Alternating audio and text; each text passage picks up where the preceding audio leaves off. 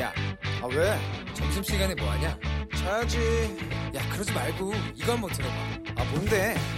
지금 당장 라디오를 켜봐. 나른한 오후 깨울 시사 토크쇼. 모두가 즐길 수 있고 함께하는 시간, 유쾌하고도 신나는 시사 토크쇼. 오태훈의 시사본부. 네, 시사본부 이 부 시작하겠습니다. 저희 시사본부는 청취자 여러분들의 참여 기다리고 있습니다. 샵 구칠삼공 번으로 여러분들의 소중한 의견 보내주시면 충분히 방송에서 반영토록 하겠습니다. 짧은 문자 오십 원, 긴 문자 백 원의 정보 이용료 있고 어플리케이션 콩은 무료로 참여하실 수가 있습니다. 수요일 이 부 전문성과 현장성 살아있는 고품격 하이 퀄리티 범죄 수사 토크를 지향하는 아는 경찰이 있습니다. 한국범죄연구소의 김복준 연구위원, 전 서울경찰청 범죄심리분석관이신 배상원 프로파일러와 함께합니다. 두 분 어서 오십시오. 네, 안녕하세요. 안녕하세요. 예, 지난주 한 주 쉬고 오랜만에 뵙습니다. 네, 예. 그 클럽 버닝썬인가요? 이 논란이 불거지고 벌써 지금 한 달여가 지나갔는데 저희도 몇 번 다루긴 했습니다만 뭐 그냥 정리되겠지라고 싶었는데 이게 사건이 정리되기는커녕 수사 상황에 따라서 각종 의혹이 눈덩이처럼 지금 커지고 있는 모양새입니다. 경찰이 아니라 권익위에서 여러 가지 또 제보나 뭐 음. 증거 같은 것들을 찾아냈다는 얘기까지 나오고 있는데 좀 정리해 주시죠. 이게 아마 경찰에서는 그동안 이제 승리시죠. 예, 예. 공동으로 운영했다는 승리시가 성접대를 했다는 의혹 같은 게 이제 한동안 떠돌다 보니까 어, 그런 그 단톡방이라고 그러죠. 단체 톡방, 어, 에스엔에스 문자가 존재한다는 얘기가 있었어요. 예. 그래서 경찰이 이제 그걸 수사하는 과정에서 어, 뭐 승리 씨도 불러다가 뭐 조사도 했었죠. 근데 그런 사실이 없다고 부인을 했었는데 그래서 이제 경찰에서 참 이게 저 서울경찰청장 원경한 서울청장이 삼월 오일 날인가 뭐 그런 거는 존재하지 않는 것 같습니다 하는 식으로 인터뷰를 했어요. 예. 근데 당일 날 어, 특별한 일이 하나가 공개가 되죠. 그게 뭐냐면 이미 이월 이십이일 날 국가권익위원회에다가 예. 어, 이 공익제보자 형태 같습니다.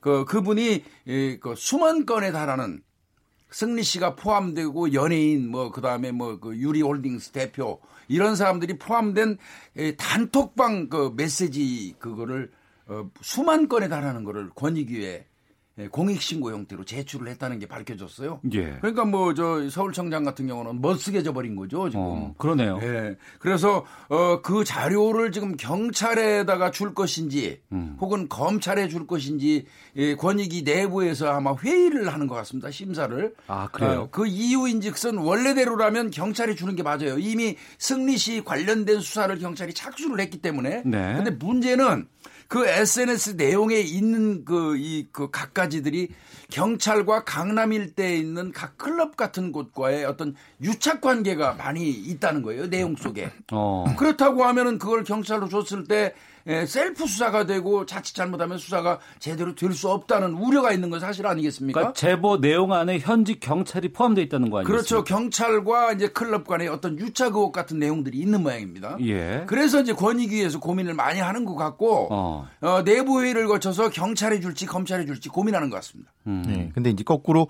그럼 왜 검찰에는 안 줬냐? 네.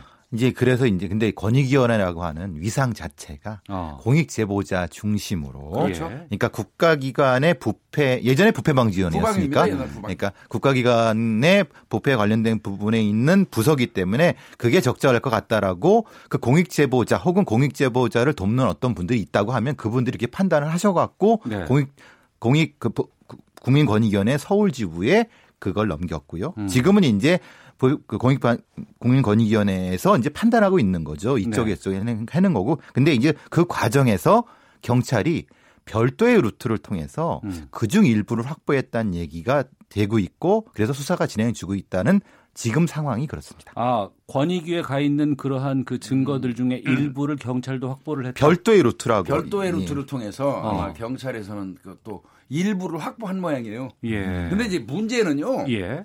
그 권익위에 가 있는 것도 그렇고 경찰이 확보한 것도 그렇고 이게 캡처본이라면 음. 캡처본이라면 또 확인해야 될 부분이 있어요. 아, 조작... 캡처본만 가지고는 증거 능력이 없어요. 네. 그래서 반드시 그 캡처본과 그 휴대폰하고 대조를 해가지고 사실인지 여부를 판단해야 되는 또 어떤 그 절차가 있긴 합니다. 네, 근데 이제 이거는 조금 이 흔히 말하는 밝히기에는 그 쉬울 거라는 생각은 단체 카톡방이기 때문에 네. 누군가는 휴대폰 그렇죠. 갖고 여러 사람이 있다 보면 음. 그, 그 사람의 휴대폰만 하, 그중에 하나만, 하나만 하면은 아, 이게 될 수 있기 때문에 그러네요. 그 입증은 크게 어려울 것 같지 않고 예. 그리고 그것이 조작되지 않았다는 것도 입증하는 데 크게 어렵지 않은 겁니다. 그게 그것이 조작됐다고 얘기하는 사람들도 있기 때문에 음. 그건 아까 교수님 말씀하신 것 명확하게 조작이 아니라고 하는 것만 입증이 되면 거기 나오는 사실로 수사가 급진전될 수 있는 가능성은 충분히 있는 거죠. 저는 그건 충분할 거라고 봐요.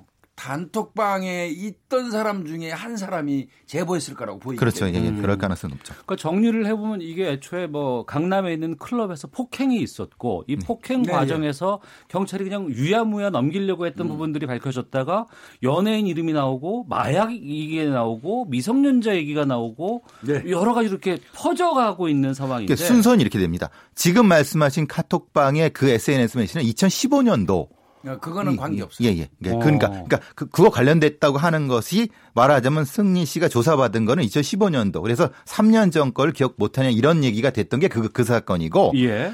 어, 전체적인 수만건이라고 하는 그와 연관된 형태의 에스엔에스가 이게 이제, 이제 제보됐다는 것이고요. 그러니까 요건 좀 분리돼야 되는 게 왜냐하면 지금 말씀하신 미성년자나 그러니까 출입 문제 이런 거는 이천십팔 년 작년 칠월 칠일 사건부터 음. 시작돼 갖고 그때 유착이 있었고 뭐 마약이 있었고는 그 이후 부터 얘기되는 겁니다. 아, 그래서 제가 앵커께서 말씀하신 것처럼 김상교 씨죠. 예. 그분이 이제 그 폭행당한 이후에 그 사건을 기점으로 해가지고 일파만파 나비효과죠. 나비효과 어. 어마어마하게 지금 확대되고 있는 겁니다. 그러니까 그 부분에서 지금 핵심적으로 등장하는 게 그 클럽과 경찰의 유착고리 이것이 예, 아닌가 예. 싶습니다. 또 이번에 전직 경찰관이 등장을 해요. 예예. 예.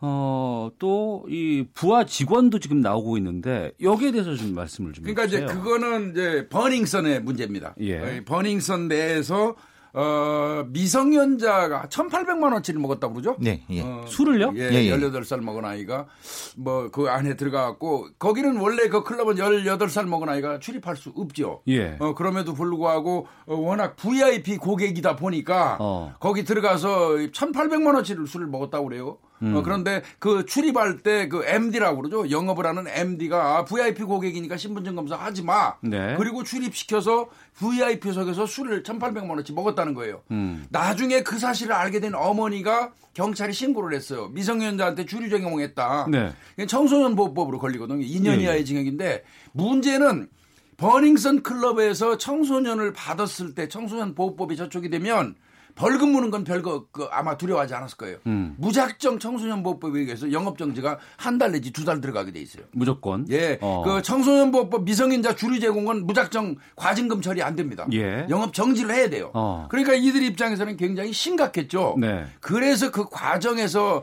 어, 거기를 왔다 갔다 하는 그 강남서 전직 경찰관 강모 씨라는 사람을 통해서 어, 이게, 이 현직 경찰들하고 로비를 했다. 음. 음, 그때 이제 오가 간 돈이 뭐 한 이천만 원 상당이 되는 거고, 뭐, 그 미성년자 사건을 담당했던 그, 이 팀장 뭐, 이 직원한테 이백, 뭐, 삼십, 그래서 뭐 도합 이백삼십이 갔다. 뭐 이런 얘기가 지금 나오고 있는 것이죠. 전체적으로 이제 헷갈리시는 것이 예. 이 씨가 몇 명 나오고 음. 세 명 나오고 강 씨 나오고 이렇게 되니까요. 아, 일반인들이 그거 네. 어떻게 알겠어요? 그러면은 네. 이제 대표사장이 이 씨입니다. 예. 그리고 이 사람은 승리 씨랑 친하다고 해요. 어. 근데 승리 씨는 자기 얘기로는 자기가 뭐 전적으로 경영했다고 하지만 지금은 그냥 홍보만 했다. 홍보이사 정도 된다라고 하는 거고 예. 또 하는 이 씨가 있습니다. 음. 그리고 영업사장 한 씨가 있습니다. 네. 이 세 분이 흔히 말하는 경영을 했다고 추정되는 거고요. 음. 그리고 이제 거기서 이제 그들의 어떤 사람들이 아까 말씀, 교수님 말씀하신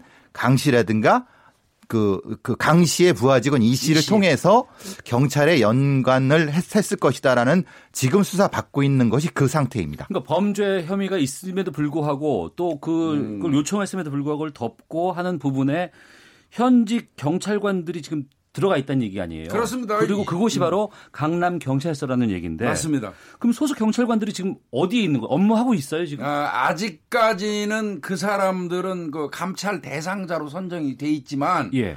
어, 그 의혹만으로는 그 사람들을 업무에서 배제한다는, 즉 말하면 대기발령 상태를 추진은 못해요. 어. 그래도 조금 이거보다는 진일보한 어떤 그, 그 혐의 관계가 나와야지 이제 대기발령 조치하고 네. 어, 그리고 이제 직접 수사에 들어갈 겁니다. 그래서 음. 아직은 그 전 단계로 보여요. 왜 그러냐면 지금 돈을 줬다고 얘기하는 그 전달했다고 그러는 뭐 그 조직폭력배 출신 그 이모 씨라는 사람이 급작스럽게 부인을 해버렸어요. 돈 준 거에 대해서. 어. 처음에는 그 진술 번복을 한 거죠. 예. 그러다 보니까 지금 경찰이 약간 난감한 입장에 있는 거고요. 예. 그래서 이제 계좌 추적이라든지 이런 걸 하고 있기 때문에 어느 정도 조금 진일보한 결과가 나와야지 이들은 아마 업무에서 배제되고 어, 그리고 수사에 아마 대상자가 될 걸로 보입니다. 팔칠사팔 님, 처음부터 경찰관이 버닝썬 사건에 연루돼 있으니까 그냥 덮으려 했다는 비판이 많습니다.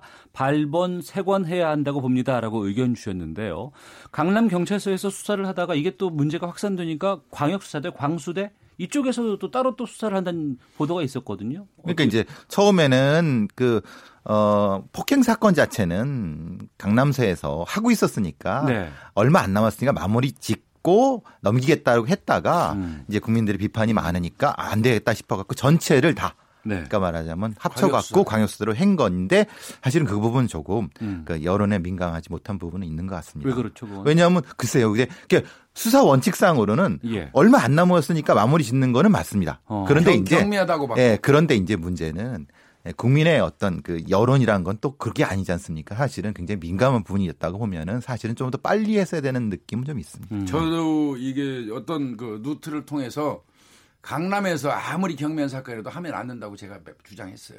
음. 셀프 수사는 네. 그 결과가 아무리 잘 나와도 의심받을 수밖에 없는 겁니다. 예. 진즉에 이 강남서 사건을 광수대로 옮겨가서 수사를 했던 게 맞아요. 음. 늦은 감이 있지만 뒤늦게라도 지금 광수대에서 가져가가지고 하니까 그게 이제 버닝썬 사건의 폭행 피해자라는 분이 김상교 씨인데 네. 그 사건은 이제 광수대로 가져가서 강남은 완전히 손을 뗀 상태입니다. 예. 네. 어.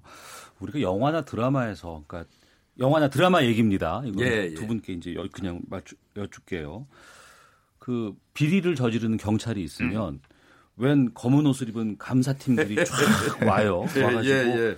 사원증 주십시오. 그리고 수갑 주십시오 해서 딱 뺏고 업무에서 배제하고 이렇게 하고 예. 당신은 좀 멀리 떨어져 있으십시오. 이런 거 있잖아요. 예. 이제 영화 부당거래 황정민 씨가 나오는 그 장면이죠. 그러니까 정직입니다. 예. 신분증 주십시오라고 하는 그런 예. 형태인데 지금은 이제 교수님 아까 말씀하신 거는 음. 지금은 그 어떤 의혹만이 있는 상태고 네. 어, 그 영화상이 있는 거는 어떤 어떤 증거가 이미 나온 상태고 음. 이게 좀 이제 단계가 다르죠. 네. 네. 참. 저는요. 예.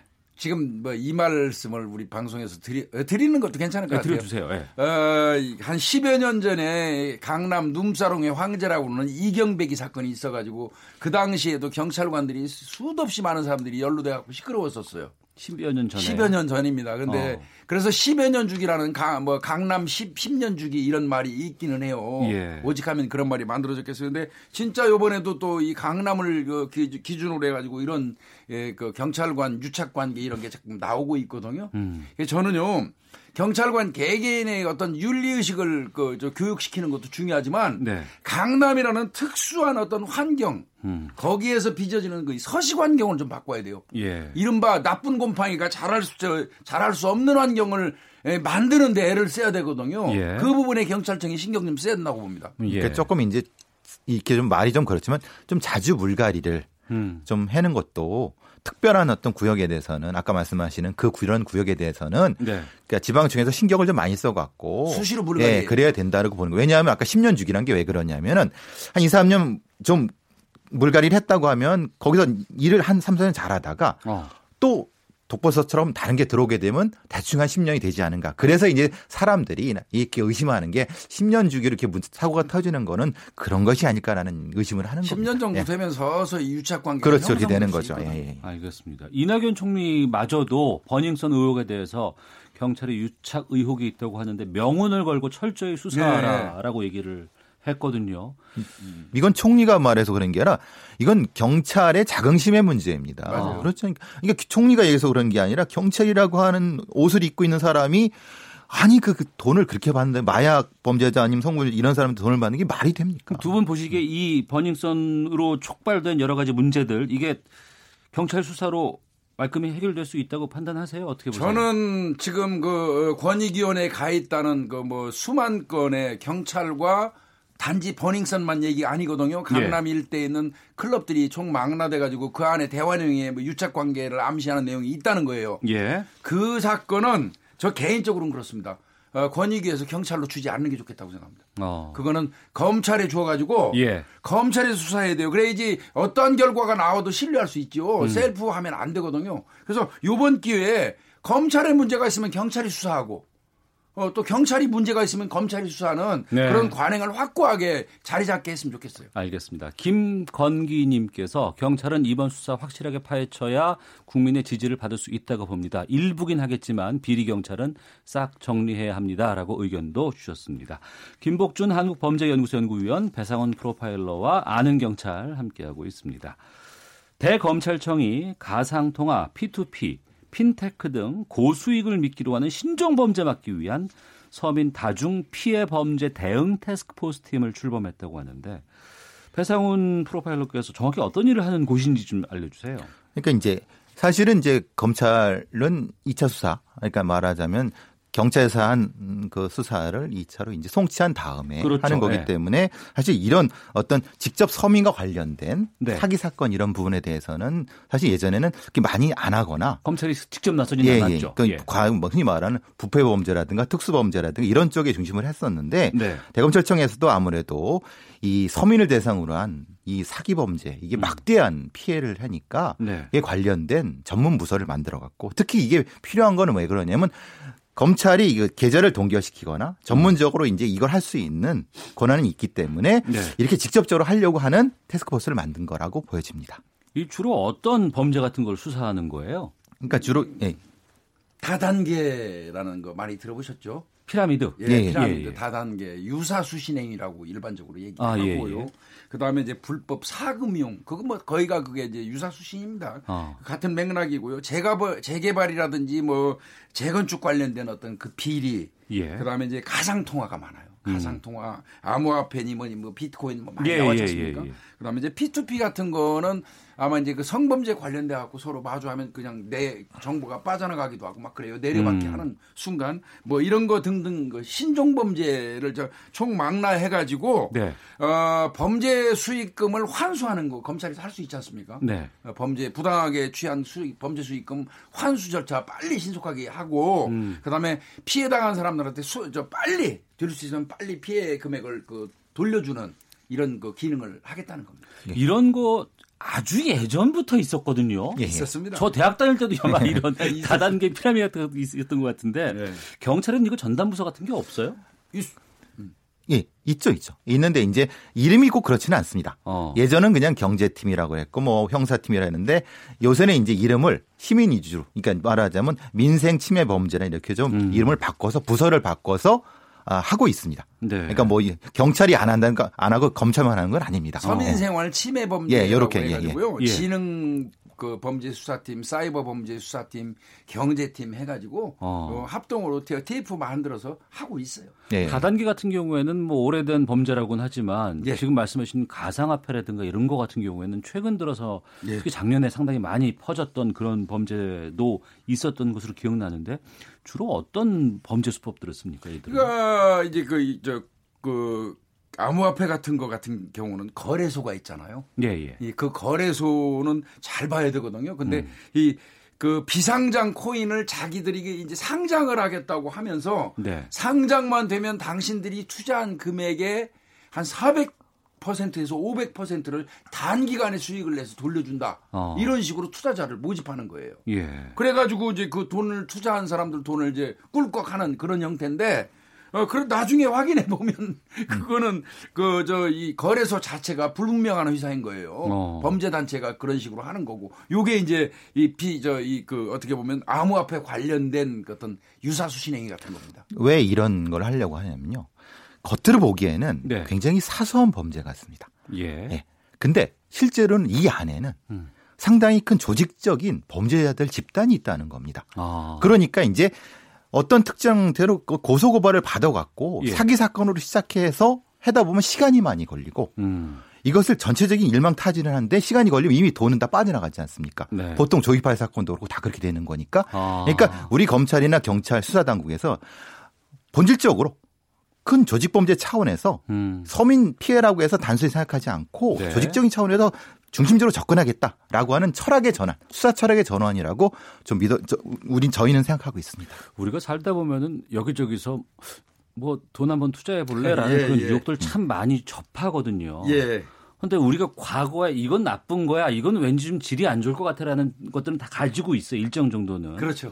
근데 그럼에도 불구하고 새롭게 뭐 어, 이건 좀 새로운 사업이야라고 하는 신흥 범죄들 예. 이런 것들은 그 범죄에 대한 데이터도 없고 예. 여러 가지 사고가 발생하기도 전이기 때문에 예. 이런 것을 수사하는 것은 참 어려울 것 같다는 생각이 어, 좀 들어요. 상당히 힘들죠. 더더군다나 이제 이 유사 수신 형태, 다단계 형태는요. 네. 내 주변에 있는 지인이나 가족들을 그 동원해 가지고 하는 경우가 많다 보니까 어떤 피해가 나도 결국은 그, 그 따질 사람이 가족이나 주변 지인 친구예요. 네. 그러다 보니까 감추려는 경향이 있단 말이죠. 음. 그래서 이제 잘 드러나지 않는 속성이 있고요. 예. 예, 제 생각은 유사수신행위에 당하시는 분들이 하나같이 뭐 비난하고자 비난하는 얘기는 아닙니다. 네. 그분들의 공통점이 딱 하나 있어요. 뭘까요? 그분들이 믿고 들어갔던 그 내용 중에 딱 하나 뭐가 있냐면 단기간의 고수익입니다. 일확천금. 예, 이 세상에 그 가장 짧은 순간에 어마어마한 돈을 그 나한테 이득을 줄 리가 없어요.